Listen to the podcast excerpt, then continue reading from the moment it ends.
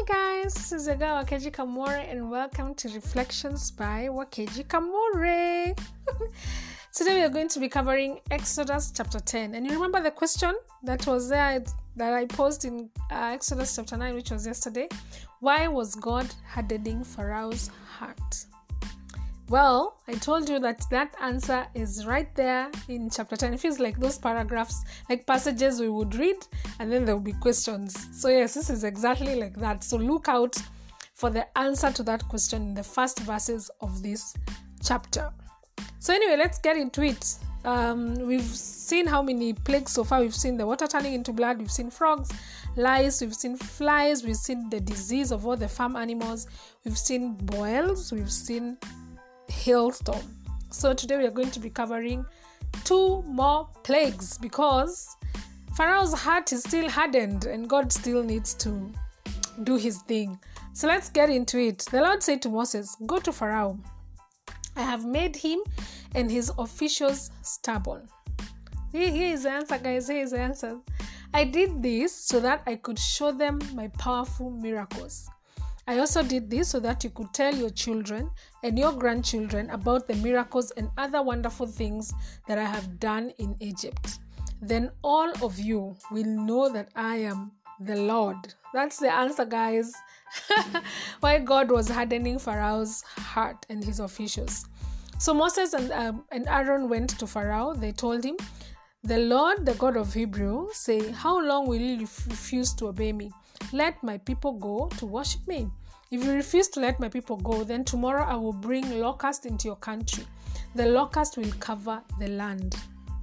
There will also be so many locusts that you will not be able to see the ground. Anything that was left from the hailstorm will be eaten by the locust.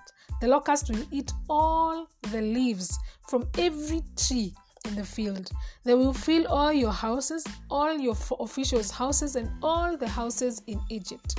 There will be more locusts than your fathers and your grand- grandfathers have ever seen. There will be more locusts that, that, than there ever have been since people began living in Egypt. Then Moses turned and left Pharaoh. Then the officials asked Pharaoh, How long will we be will we be trapped by these people? Let the men go and worship their God. If you don't let them go before you know it, Egypt will be destroyed. So Pharaoh told his officials to bring Moses and Aaron back to him.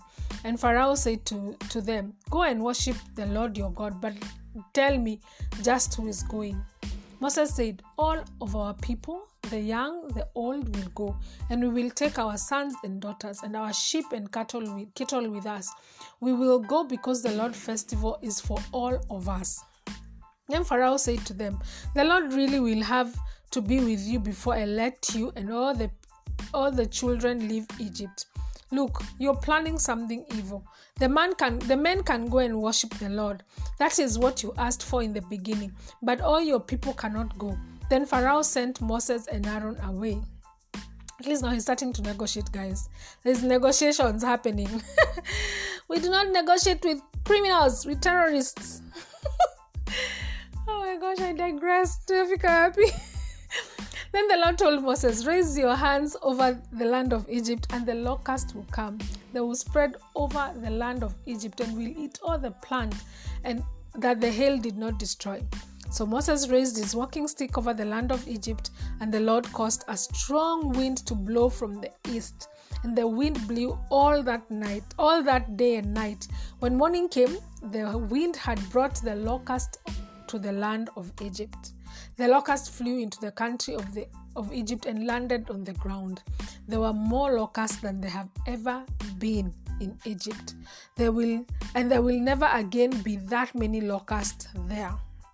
They covered the ground and the whole country became dark. Can you imagine, guys? Like so much locusts make the country becomes dark. The locust ate every plant on the ground and all the fruits in the trees and that the hail had not destroyed. There were no leaves left to any of the trees or plants everywhere in Egypt.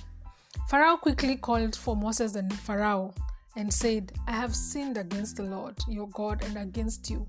Now forgive me for my sins this time. Ask the Lord to remove this death from me.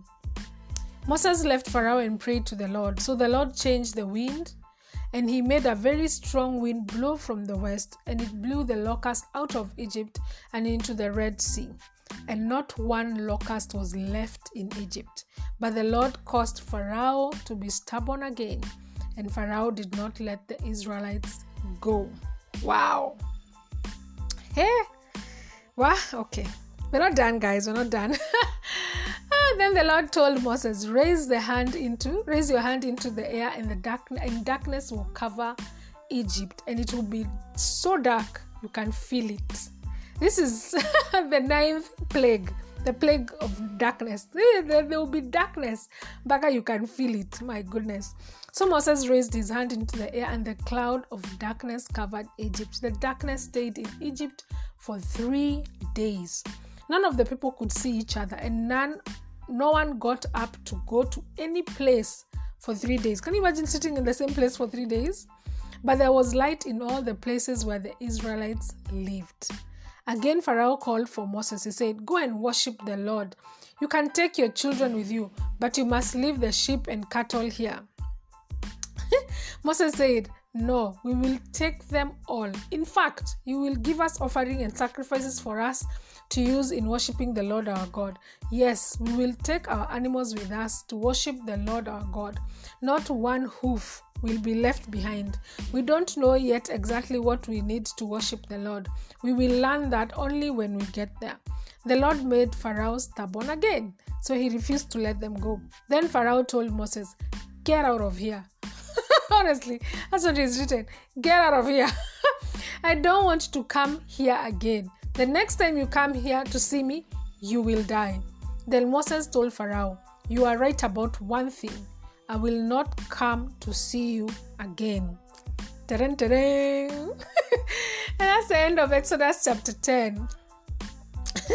I like how the plagues, as in from the fourth plague, God started to, you know, cause a extinction, and the plagues would only happen to the Egyptians because it would make no sense to punish the Israelites in order to save them. Like, it makes no sense to punish them with all this drama, and He's trying to save them.